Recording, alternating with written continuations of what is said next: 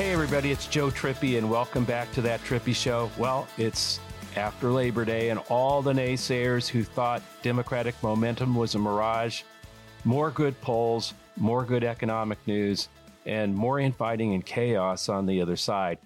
I said, and our guest said way back uh, in March that we'd rather be us than them. I'd rather be us than them. Well, well, hang on. Yeah, obviously we'd rather be, but but you're talking about from a like electoral victory chances perspective, right? Yeah, absolutely.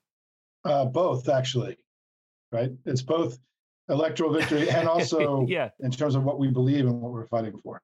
That was the that was the power of that phrasing. Yeah. That voice you hear is Simon Rosenberg, our guest today. By now, he was one of the first to say that Democratic momentum was real. Uh, I mean, since last October on this podcast, I think, and he's continued to spread that world and word in a, in a lot of ways. I think responsible, along with Greg Sargent, our show, and a few others, for really changing the narrative to get people focused on reality and what's really going on out there with the numbers and the decoupling from from this being a the usual presidential approval referendum election to a real choice. And so, look, we we thought as we entered into the you know post Labor Day, that final weeks here, uh, with the two months to go, Alex and I both thought that given where Simon's uh, perspective has been ahead of everybody throughout this cycle, where do we stand now? And uh, Simon, welcome back. It's great to be back, Joe, and it's been very fun our engagement over this last year. uh, and I really credit you uh, for, you know, being, you know, just following the data, right? I mean, all we really did together was follow the data about this election, not bringing preconceptions or things that have happened before. You know, we just followed the data. And uh, what it showed us is that this was going to be a competitive election. And that's where we are. So uh, Simon, you can probably you can probably hear it in Simon's voice. We were talking about in the pre-show. Simon, you sound a little hoarse because you keep making this point on, on every show. It seems like you're getting getting picked I, up. But I, I, I, wanted to ask, since your last appearance with us, we've had a couple more special election wins, obviously pretty big yeah. ones. And you know, we were talking yeah, about New York too, and Alaska. Yeah. It, talking about it, uh, some more trends are emerging. We can we can get into what our friend Ron Brownstein said. Joe, we should really have him back on soon. But what are you seeing right now, Simon, in terms of some of the the trends that everyone should be aware of? Yeah, I, I think you know it's my analysis that even before Roe ended, that the election was was competitive and there never was a red wave. Joe called it the red mirage, I think was accurate but that the election was competitive even back in May. And I and I wrote a piece uh, looking at the data, you know, over May and June before Roe. I argued that there was no red wave; it was a competitive election, and also that the because of the ending of Roe and January 6th committee, you know, findings and other things, that it was likely that the election landscape was going to get worse for Republicans. And I think that's what's happened. I mean, I I think this was a competitive election where things have shifted three to four points. It wasn't a wave election that that and that became competitive, and that matters because I think what you're seeing in the data is that the Republicans are really underperforming everywhere. And you know they're they're almost DeSantis is the only major candidate that has hit 50 uh, more than once. Almost almost none of their major candidates are anywhere near 50. Many of them are in the low 40s and mid 40s, which signals that their coalition, they're struggling to pull their coalition together. and remember, they only got 46% of the vote in the last three elections. So if there's any erosion in their coalition, that's a big problem. And I think that there is some evidence that, you know, regular old Republicans are struggling to get behind MAGA candidates and, and a MAGA a MAGA-led party. And that's why you see Marco Rubio in the mid mid 40s and Budd now in three consecutive polls in North Carolina has been at 41 42. JD Vance and Ron Johnson and, and um, Masters in Arizona are closer to 40 than they are to 45. And so, and we know they're having money problems. And as Joe mentioned, there's unprecedented infighting that we're seeing. And I think really significantly, that's not gotten nearly enough attention, is there is a much more active group of Republicans telling Republicans not to vote Republican that I think is well understood.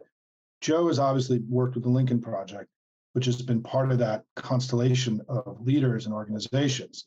but you know, Bill Kristol has an organization that's spending $10 million telling Republicans by other Republicans not to vote Republican, right?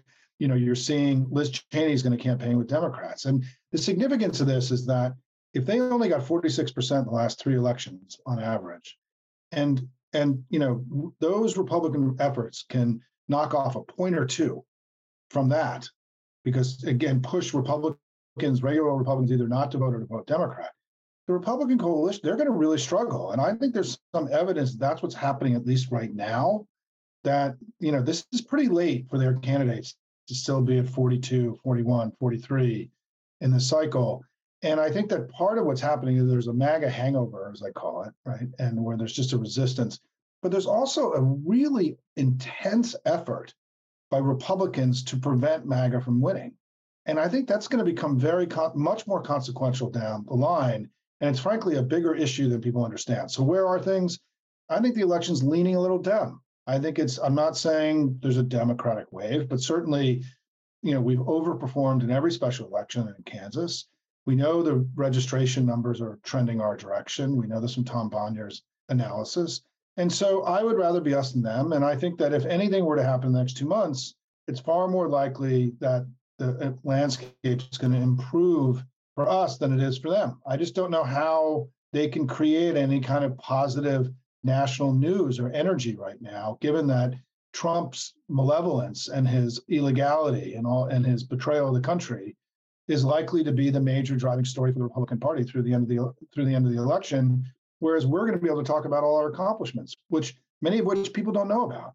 So as Joe knows, and I'd like to get Joe's reaction to this. I mean, part of what advertising does in a campaign is it gives people information they don't already have. And the information, they already know inflation's too high. They know that cities burned last year. All these things are already baked into the cake. The biggest piece of information that voters don't have is that Joe Biden's been a really good president. And things have gotten better in the country. And, and that's information we can give to voters. And I think if we give that information to voters in the next two months, we can see our numbers go up another point or two, which makes it far more likely that we win the election. So I'm, I'm very optimistic, actually, uh, at my core. I, I think, you know, two things reacting to that, Simon, is, you know, as I've said on the show before, they keep doing the crazy, we keep doing the work. Yeah. I think both of those things are likely to be, as you point out, become clear. I mean, the work that Biden and Democrats have done to take on inflation, all, all the different things. You know, two months now, pretty solid getting results for people. Uh, while the the crazies got crazier, I think both those things are going to continue to happen. And by the way, it, it's not just the ads, but people do know that gas prices have been going down. Yes, yeah. yes, they're up. They have been up, but they get you know for like what almost uh, for two months now they've been going down daily people know that. So to to then with the be able to punch out with what Biden accomplished again things like you know Medicare being to negotiate for lower drug prices that the Republicans you know opposed all these different things I think are going to become uh, help on the on the pro democracy side while yeah. as you point out the you know Trump is going to be front and center not just on what's going on with the investigations, with Bannon being indicted today, arrested, I guess, today, uh, as we talk, and, and, all that. Like, like I said, 2021 uh, with Virginia and New Jersey, they could they could let him roll around in 48 other states and, and avoid him. He's going to be out there. He's already been to Pennsylvania campaigning for Dr. Oz and Mastriano. Uh, I mean, it's he's going to yeah, be we'll out there, there front and center.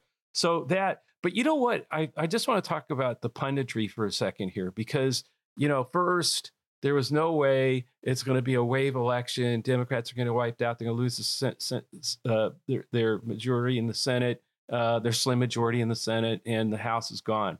Now it's, wow, they may gain seats in the Senate and the House is, it's, they're not going to have a shot there. It'll be close, but they're probably going to lose it. What I don't get about that I mean, just okay, you're a pundit now, right? And you know that Democrats are ahead in Senate races, not in. I had, I get in the House. You got redist, you know, districts that have been drawn to that are safe on both sides, of course. Uh, but you know, Pennsylvania is not a safe Senate seat for anybody. Ohio certainly isn't. Arizona shouldn't be. Georgia shouldn't be. These are not safe cities. These are battleground Senate states. I mean, and Democrats are ahead in all of them, even Ohio. So if that's going on there, why the hell would be would the 32 quote toss up seats, which are not a safe red, ruby red drawn district or a ruby red, ruby blue, you know, bright blue Democratic district. Uh, why why would anybody be thinking that those 32 districts are really going to be just toss ups and go the way they do in all midterms, where with a referendum on the president, you know, move against the, the the Democratic Party right now? That I just think it's crazy to not to see. Wait a minute, there's certain politically some di- something has decoupled in this choice between the crazy MAGA and and the get it done Democrats, and uh, and it's affected and impacted all these Senate races. And folks, I know it won't impact a you know the the bright red Republican House districts or the blue ones that are going to vote, you know, that are solidly drawn uh, for Democrats to win. But these toss ups are just like these states. They're not Joe, done Joe, races. I, Joe, I have been raising this in every interview and every public commentary that I do that it's the same election, same dynamics, right? It's yeah. not it's not like there's the election in the Senate is happening in some other country, and then there's this other country over here where there's other elections happening. It's the same election. And yeah. this commentary has been I, I, mean, I have been chipping away and hit, hitting this as hard as I possibly can for a while and and i and i it is almost it is almost comical right i mean if you really think about it the way you're describing it is that it's comical that we got to a place where people could have thought well the senate is different than the house. What are you talking about? Yeah. Right? I mean as you point out many of these swing districts are in the same states as yeah. these other things where the where the democrats are are overperforming. And so look if you go to my website at ndn.org i have a an analysis of the election that i it's got all my thinking in it, and I just updated it to live document, and I put new numbers in every morning. But I go through there and I show that in the House, you can go to 538. There are recent seven incumbent Republican districts, public polling in them. And in all seven, the Republican candidates are, grossly underperforming. And Joe, if we were looking at these races, we would say historically, if you're 39 and you're an incumbent, right, you yep. lose, right? And so they're in real trouble in a bunch of their districts, and you know, by based on public data. And again, it's the same underperformance that we're seeing in the governor's races too. I mean, Abbott is under 50. Yeah. DeSantis, the highest number DeSantis has hit in any poll is 50. Um, in uh, you know, we just saw in Indiana, the incumbent senator there was only at 45. And so uh, there is this hangover, as I tried to describe it earlier, or the Republican coalition is just not there yet. It doesn't mean it doesn't come together. It doesn't mean that they don't end strong and that they're, but I don't think if they haven't come together now, I'm not really sure what's going to bring them to the table. And so I do think what I tell everyone, I think the House is competitive. And Joe, as you know, because you've been doing this longer than I have, is that when it's competitive, anything can happen. I mean, candidates yeah. can stumble. I mean, they can make bad decisions on ads. They can have a scandal. But this thing, the important thing for your listeners to realize is that this is a very competitive election. We certainly can win both chambers. There's no question about that. And and I think that it's going to. What's really important is that for all of you, you know, whatever money you're going to give, or phone calls you're going to make, or doors you're going to knock on, you know, you got to make sure you do it. As Joe keeps saying, we got to we're doing the work and they're doing the crazy. You know we can win the house but we've got to it's going to take all of us working together to get it done. And and you know even if you don't live in a swing district you can make phone calls into those districts now with new technology. You can actually help you know turn out the vote democratic vote and all those in pick a district pick two districts. The last two weeks you can make calls into those districts. It would really matter in these house races. So i'm optimistic about where we are and as I go back to what I think, I go back to this fundamental point, Joe, that, you know, what information could voters get that could change the election? Right. I mean, they know, and I think we're probably going to get more information about their malevolence. That's going to continue to sort of echo, which is very bad for them because it keeps the ugliness of MAGA front and center. Yeah. Uh, voters. But the other thing, as I go back to, is that with inflation coming down, gas prices coming down, and gas prices were the big psychological piece of this, right? This was the thing Absolutely. people were seeing when they were driving think, around. But... and and what it's done is that it's given Joe Biden an opportunity to reintroduce his presidency and to be able to say to folks, okay, okay, like I know you were freaking out about gas prices that come down. Let me, while you've been worried about that, let me explain to you what we what's going on. Yeah. Right. And and and so I'm optimistic that even if they do it, if Joe Biden and our ads are even mediocre, right? Even if we don't do it really well and we don't figure out the exact right language, the chance of us moving a point or two up because things are actually better. Workers are actually better off. The country is in far better shape today than it was two years ago. These things are all true. And so we can make this argument that will then give us that little extra boost we need to, to actually turn a competitive election into a lean democratic election. And, and I think that's our opportunity now. We have to view this moment as a moment of opportunity. And what I think is really important, and I know this from talking to the two party committees, is that they're now going on offense. I mean, when we yeah. were talking in every other interview you and I have done, the party committees were on defense. They were just trying to hold what they have. That's not true anymore. They're trying to pick up seats. And and that, as you know, that's a big psychological yeah. shift that's happened. And it's far more satisfying uh, to be on offense and playing defense. It's you, you, I think you perform better in the business. And I have an old line that if you're not on offense, you're losing in politics.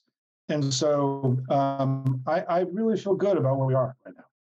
Yeah, I do too. It's one of the things that uh, you know has happened uh, and over the last two months as gas prices went down, have got started to go down and continued uh, day after day to go down. The one thing that went up over that same period, actually uh, over the last few weeks, is Biden's approval rating. He he he yeah. was you know 538's approval tracker had him a few you know weeks ago at uh, 38 to 57 38 approved 57 disapproved he's now at 44 52 you know uh, it's still underwater don't get me wrong but an improve over 10 percent 10 points of improving that's a lot yeah. again so i think people already said you know, like you said that the gas price thing psychological you see it every day when you, you go to the pump they people don't need to be told it's going down they know it they can see it uh, at the same time, they they also I think are going to hear more about why Joe Biden and the and Democrats took took the right actions while Republicans opposed them to keep you know on trying to keep prices down. So I, I think all that's going to going to play out. But the, the I get back to the way I started this part of the of this. You know, in the 538 Lite model, uh, they they model that Dems have a 61% chance of keeping the Senate. And then again, in this other world, 39% chance of keeping the House. Now, I, I, don't know keeping the House is the same chance that we have of, of uh, keeping the Senate, but it's not. It just, it's not. These districts, the districts that are, as you point out, the, the incumbent Republicans who are really in trouble, seven of them, you know, where their numbers are deeply signaling big, big trouble. And these toss up the 32 toss-up districts that that Cook and and everybody you know lays out, those are those are much more like these Senate race yeah. battlegrounds. And I think there's you know I put our shot. I, you know I think the House is 50-50 chance of us holding it. I mean you know yeah. we could, but it's not it's not 39. That's crazy. Well, and, and another way to, to think about it, right? Another way that I try to think about this is that it's the Republicans don't have a bad candidate problem. They have a bad party problem. Yeah. Right. They're bad. The whole thing. The whole thing is rotten. Right. They're they have no agenda. There's no olive branch to swing voters. You know, they tried to overthrow the government and last year. They've now committed the, their leader has now committed the greatest national security breach in the history of America. You know, they uh, they you know Rick Scott has stolen money from the NRSC. They've run out of money right? Like wherever you look, it's just ugly in every way. And this idea that McConnell was able to sort of do what McConnell does, which is parse this down to a bad candidate problem. it's not a bad candidate problem. I mean, every one of these districts in the House, we have more material to, to define these Republicans is out of the mainstream than we've ever had in any race that you and I have ever been part of, because they're more out of the mainstream than they've ever been. And so, you know, we have the tools in every one of these races uh, to define them as being, you know, out of the mainstream and unacceptable to voters who have already, in many cases, voted against MAGA twice. And and so this isn't a really hard argument to make. And that's why I think that if I were advising the Democratic Party, the thing that we have to strategically focus on now is closing the gap on the economy. Yeah. Um, you know, we shouldn't be losing to Republicans on the economy. I mean, our you know, our last three Democratic presidents have done the economy's done really well. Last three Republicans presidents, we've had recessions. Um, 96% of all jobs created in America since 1989 have happened under Democratic presidents. And we shouldn't be losing the economic argument. And my fear, if we end up under, if we don't do what we hope we do this cycle, and we after election day, I think it's going to be because we didn't close the gap on the economy, which for as Ron Brownstein writes today, there are a lot of Democratic voters that choice and MAGA is really the driving thing. But there are a lot of other voters where the economic issues, people who tend to be a little bit less well off, these yeah. economic issues have been far more important, and we need to speak to them.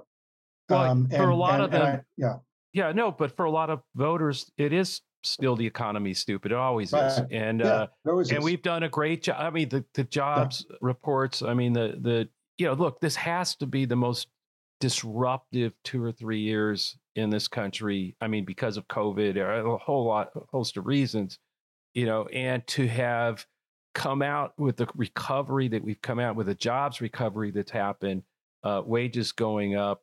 Um, yes, uh, we were hit. Part of that was hit with inflation, but the, you know, again, the only party doing anything to try to uh, get prices uh, to go get lower and fuel prices and everything, you know, everything, drug prices lower. Democrats, Republicans know on everything.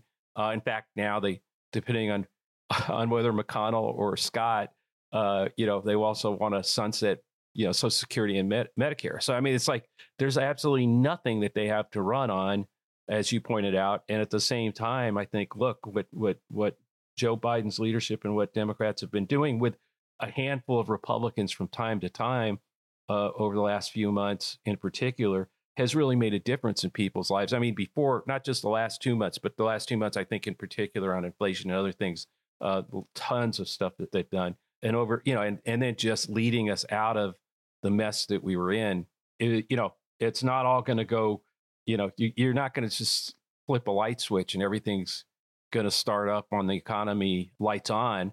They did in a lot of ways with jobs and everything else. But we did, you know, we I think the inflationary forces that that are impacting a lot of the, you know, it's the economy stupid voters, and they're right to be, you know, upset about that. Those are going down too, and I think that's that's at the same time, not just as Biden's approval ratings going up, but then you have Dobbs and a lot of reasons to focus on. You know what? Those MAGA people really are too extre- extreme. Look at what they look at the agenda they have, uh, and that's making this a choice and not a referendum on on on the president. Yeah, I mean, let me just let me reflect on that for one second because I this is something I've been trying to think through in my own head a lot uh, in the last few weeks. Is that I think for a, a chunk of the electorate, you know, COVID and shutdown was really, really, really hard. And, yeah. and then inflation, right? Just the last couple of years, yeah. you point out, was scary and hard, difficult if you have kids. Anybody who had kids getting through COVID was hard. And I think that for many of those voters who may not be as well off, this this the burden of getting through the last few years has just been brutal. And they've lost trust in us and our stewardship uh, during that period, despite us doing a good job. And that some of this was the argument Republicans made about shutdown Democrats, right? We know from the exit polls that Biden's economic approval uh, in the election was very, very low. He already went into the presidency in kind of a deficit because I think the, the blaming us for the shutdowns, I think actually was um, a compelling argument for many voters, right? And and I think some of the, I think more distance, there's more distance between us and those voters on economic issues than there should be. And given our the fact that Joe Biden really has made things better. And so I do think that we need to mm-hmm. sort of mm-hmm. get we need to come up with a strategy. There's a piece of in order to win, I think we got to do one more thing, which is there needs to be a, a track, either a national ad track or when Biden campaigns, that is a simple story about how things are better today. And that and to explain it doesn't have to be 87 data points but there has to be a sense that you as you pointed out we've come through it. You know kids are going back to school without fear of covid now largely and we'll see what happens. But you know that this has been a rough time but we've gotten through it. And in fact we have the lowest uninsured rate in history the lowest unemployment rate the lowest poverty rate the lowest and that a lot has gone right what they've heard is all the things that have gone wrong yeah. And and we now have to fill in more information for them. That during this period of struggle, you know, guys, actually things have actually gone pretty well without overdoing it, without doing victory laps and dances. But there's, you know, when you're the incumbent party, you're basically graded on did you make things better? And we need not an argument about all the legislation we passed, because you can pass legislation that doesn't mean you make things better we have to be focused on the make things better part, whatever that is. And there's a lot of different ways to do it. And I'm agnostic about how to do it. I'm not agnostic about it. it's a strategic need uh, for no, us I... to close out the election. You know, and and I think that what I'm a little bit worried about is there's been too much focus on all the legislation that's passed. Right. And not enough about how the two or three things, the proof points we need about how things are better, which is really where voters' heads are at right now. I mean, the legislation passing matters because it showed that Joe Biden was an effective president, which is why he was elected, right? He was old, but that meant he was experienced and could get things done. And what happened to Joe Biden a year ago is that he started becoming old and just old. And now he's old and experienced again. Right. Yeah. And competent. And that's why his approval rate is going up because he's, yeah. you know, the strong leader, weak leader dimension that we talk about in our business, right? He's a strong leader again. And I think the White House has got to not take the bait here and make this election about Joe Biden and his presidency and his legislative accomplishments, but to talk about how we together as a, as Americans, you know, persevered, showed resilience, got through this thing, and together we built a better country. And I, and I, this has to become, to yeah. quote the great Joe Trippi, this has to become about us and not about him. And and that's going to be really really important in the close here. Well, eh, you know, and one of the biggest points though is with all this stuff that they you know attack on you know inflation the uh, you know i'm talking about you know just over the top blaming it all on on biden when covid and ukraine and had nothing to do with it. Like the the inflation in the uk is joe biden's fault and all across europe and the rest of the world somehow joe biden's fault. The reality is there's no country out there that came out stronger and better than ours. I mean, the yeah. fact is, can you imagine? Uh, like inflation's going everywhere. Can you imagine what our economy would be like with 10 million fewer people employed? You know, sitting in unemployment lines, which is yeah. where they were, without the jobs, you know, the, you know the, that were created. I mean, it's just a, it's actually a pretty miraculous story, and I think you know that we uh, that we have to articulate that. And and again when that's the contrast which i think people are starting to see because of gas prices going down i mean it's easy to get people all inflamed about you know at the gas pump. So uh, to pardon a pun but my point is um, uh, that i think people are starting to get a sense of this on their own but we need to punch through it. And yeah. uh, and again i i think the one thing i said when i said that they, they keep doing the crazy and we keep doing the work the one thing I was certain of when I said that the first time was that they would keep doing the crazy. So now we got to make sure people understand that we yeah. did do the work and we produced and that we're all better for it.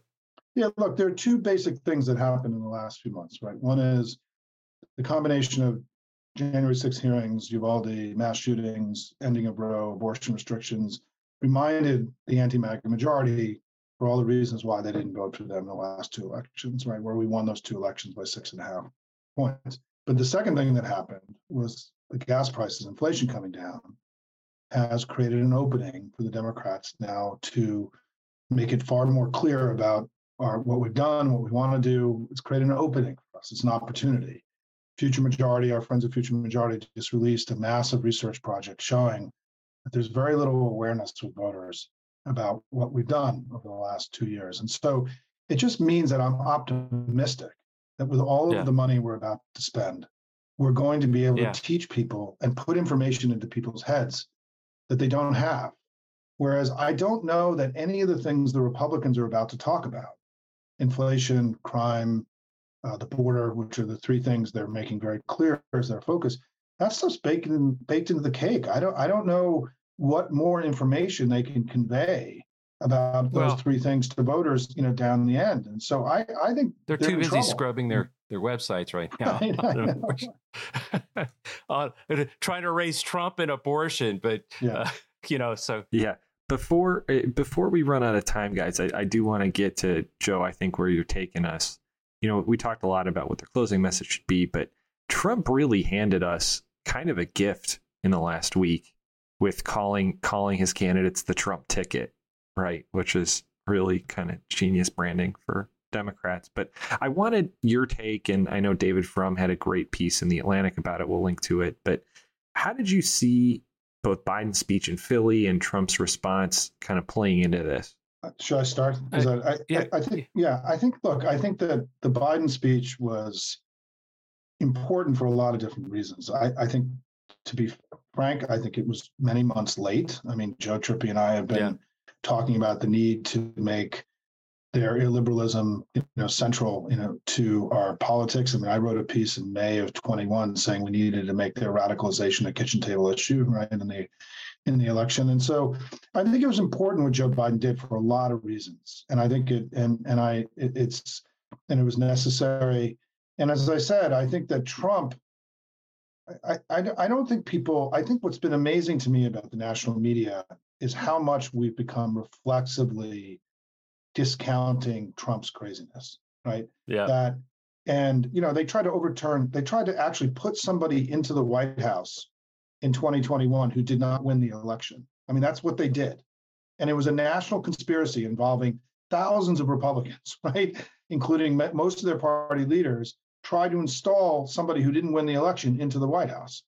I mean, it's it, the fact that that happened is like disappeared from our collective consciousness. And I think that there's been this over discounting of the malevolence and the craziness, as Joe calls it, the crazy of the right, um, in the day-to-day discourse where there's sort of a normalization bias where people just sort of try to think of them as a normal political party and what's happened is in the last few weeks and months is that they've prevented that process from taking place because they're throwing out fresh new crazy every day and and and so they're in a i think they're in kind of a doom loop right now right i think they're in a place where you know, whether it was Trump taking the fifth 440 times. I mean, imagine that, right? That that is like a, something that's unprecedented potentially in all of American history. And that didn't even like break the news barely because it was one of 87 different things going on with them. And so I think the biggest problem for them is that, you know, they've become a malevolent force and they can't hide it anymore. You can't put lipstick on this friggin' pig. And and because they've actually become extremists and they're being run by extremists. And that extremism is manifesting every day whether it's about forcing 10 year olds to give birth or whatever you know iteration of this extremism. And and i think that's what's changed. This isn't really about trump anymore. This is about them and how the republican party has been overtaken by extremism and extremists and they're dangerous and you know what people get it and that's yeah. why, to Joe's point, what's critical for us in the close is we've got to reinforce this fundamental contrast between us doing the work, us being good, us being virtuous, us working together with Republicans when we can, welcoming Bill Kristol, Liz Cheney into our extended family, you know, as Joe's been trying to do with his work on the Lincoln Project to create this pro democracy coalition, right? You know, that contrast becomes brighter and brighter and more and more salient to voters as we get closer to election day. And I don't think there's anything they can do to stop that now. I think the Republicans are in deep shit, right? Yeah. And and and I think that we have to be smart though. What's critical is that we have to be highly disciplined now about doing what Joe talked about earlier, which is staying focused on the positive things that we've done because that creates and reinforces this fundamental contrast in a very powerful way. Whereas I think that we no more talk from Joe Biden about MAGA being scary, because that that makes the contrast actually less bright. It actually bl- blurs things a little bit, believe it or not. I think it's the opposite of what we want to be doing at the end. Um, it's fine that it happened and he needed to do it, but now we have to talk about, you know, making people's lives better. Well, I think there's two things that I'd respond is first of all, uh, I thought the most important thing that Biden did in that speech was at the beginning to say clearly, although the press didn't cover it that way, but that clearly that not all Republicans are MAGA Republicans, and then to to to state clearly what was wrong with MAGA Republicans you know, insurrection, violence, the, you know, white supremacy, all those kinds of things. And I think what was in, the most important thing about doing that, because I've seen this now in, in you know, in focus groups and things, the it, it there's a permission struck. Even a MAGA supporter of can say to themselves, "Well, I'm not one of them. That's not who I am," uh, and and it sort of give them a, a, you know a window into how they can how they can move uh, and not and not uh, continue to support what what the party's become. And i think that was really important. And then to follow that up with trump doing the trump ticket you know that that i think s- says you know makes it so that, like simon just said that maybe maybe biden doesn't have to say it anymore right? I mean it's now clear who you know what MAGA is. Is this who you are? Uh, because if it is, it's the Trump ticket you're voting for, or look at where the country really is, where it can be. If you have a you know people willing to try to work across the aisle with the handful of Republicans who aren't part of the MAGA cult, uh, and what we can get done together, I think that's that's that i think part of that is already starting to bake in that that's the choice. And that's why you're seeing um, these candidates of theirs uh, you know in the low 40s uh, yeah. some in the high 30s but in trouble. Yeah. So let me let me just throw out something that we can talk about after the election um, but it's something that joe you've been talking about the last several years which is that i think the way that we end maga and we need to you know you can love the center and hate the sin we can love republicans but hate maga right? And we need a we need to help the republican party return to being a somewhat recognizable center right western political party which it isn't any longer. It's been overtaken by extremists and extremism. Is that i think what we're going to need to do is to build some kind of new coalition as you've been talking about um, that allows a seat at our table for liz cheney and bill kristol and Michael Steele and what we used to call never Trumpers, because I think for a lot of never Trumpers, um, they're like refugees from a country where they know they can't go home anymore. And it's like Ukrainians in Poland who now are waking up and thinking, oh my God, I got to learn Polish because we're going to be here for a while. And I think we have to really try to, and it's why I'm so excited to be on the show with you in general, is that you've been making this argument for two years. And, but I think it has to become operational now. And we've got to start thinking about not how to win an election by a point or two, but we need to get up to 57, 58%. Yeah. We need to pull in the three or 4% of the never Trumpers and, and help them at least be temporary Democrats. They may not be Democrats forever. And we've got to create space for them. If this was a parliamentary system, we would have Liz Cheney would have come into our government and we would have absorbed the Never Trumper Party and we would have made her a cabinet official and there would have been a mechanism to absorb this three, four, five percent of the electorate into our coalition. We don't really have a way to do that in our politics, right? It doesn't, it, our our political system, but we need to figure that out.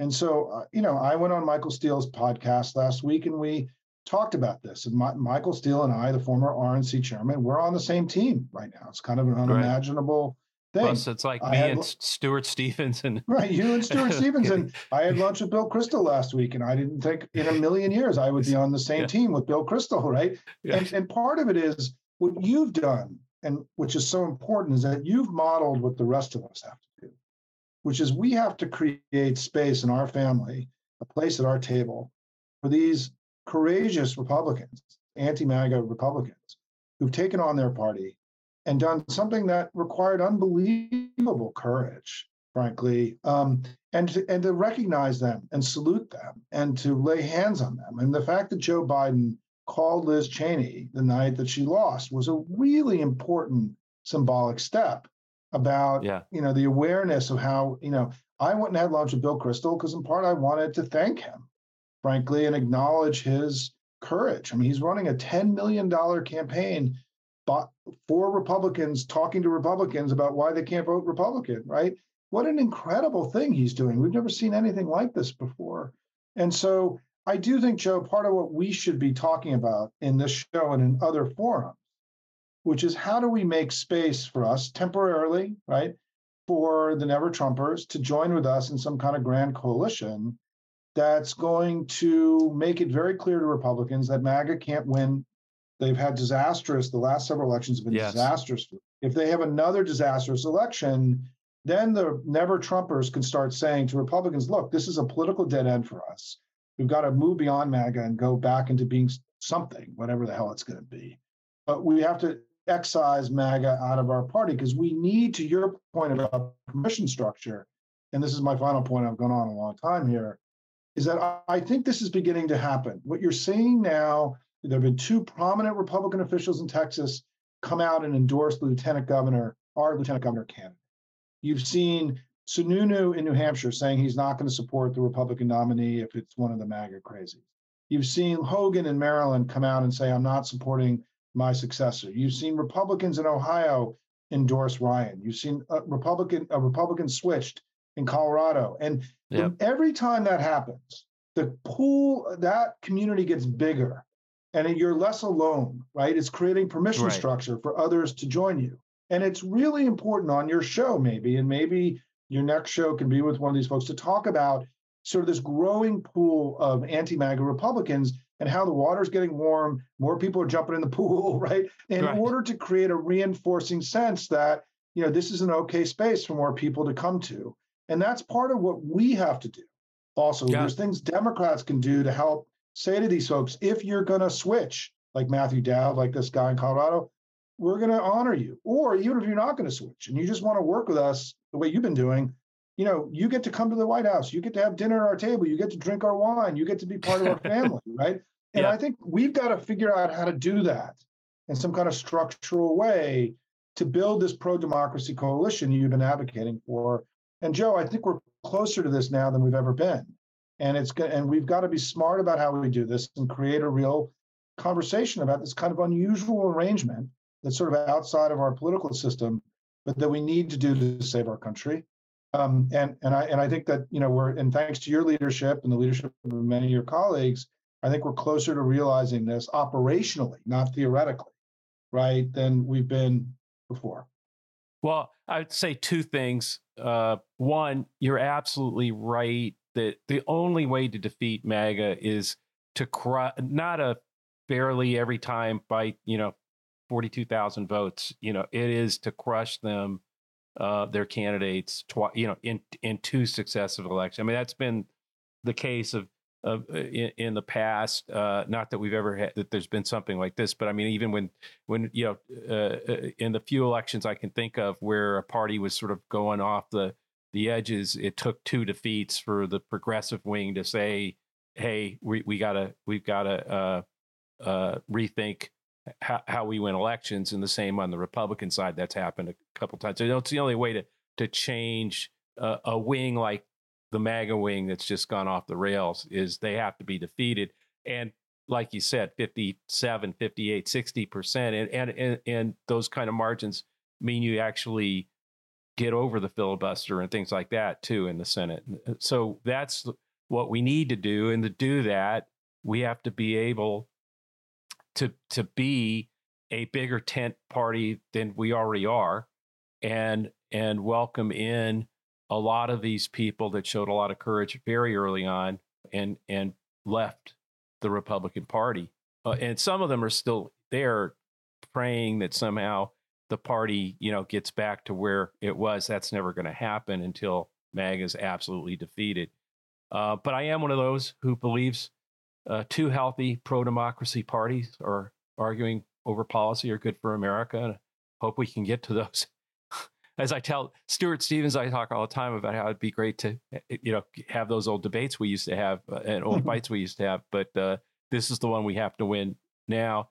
And the other thing, though, uh, that I still uh, think is something else we have to to think hard, long and hard about and deal with is the just total imbalance with the the MAGA outrage machine, if you know, which is what I call it, but Fox, Breitbart.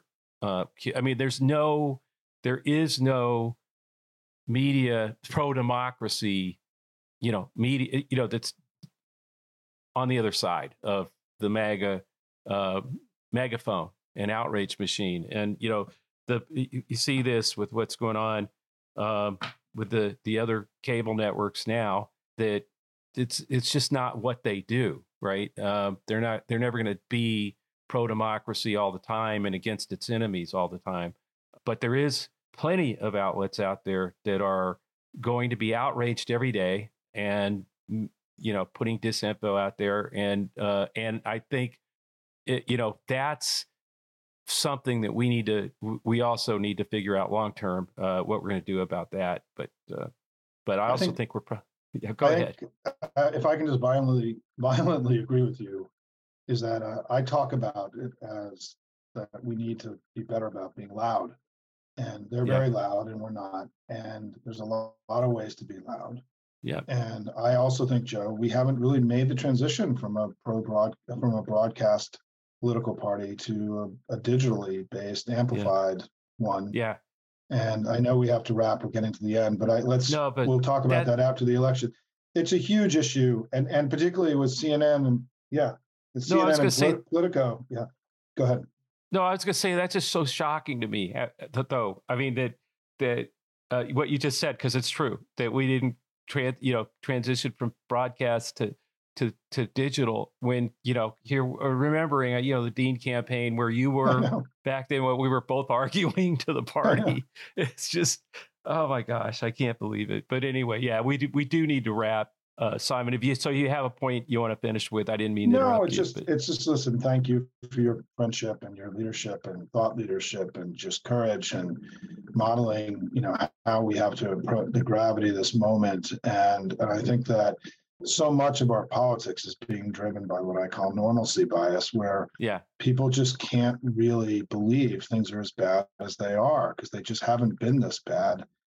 And um, you know, Joe Biden, I think what he did last week was to create a permission structure to start yep. allowing the national conversation to sort of you know come to terms with you know what we're really dealing with here and that's his obligation as president he has an obligation to to speak truth to the American people. And you know, and I just want to conclude by saying, listen, I'm I'm very optimistic.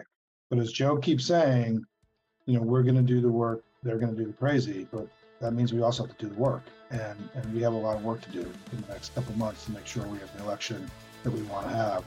But I certainly am would rather be us than them, Alex, in yep. many ways and uh, and I, would rather be us than them morally, and I would rather be us than them politically. I think that it's more likely that we're going to wake up on election the day after the election happy than they are, and but that's only if we do the work. So, Joe, thanks for everything. No, th- thanks, uh, thanks, Simon, and thanks everybody for listening to that Trippi Show. We'll be back next week. Please subscribe to that Trippi Show and leave a review on Apple or wherever you listen. And you can always send us a question to that Trippi Show at gmail.com or leave us a question in the review on iTunes. See you next time. Thanks again, Simon.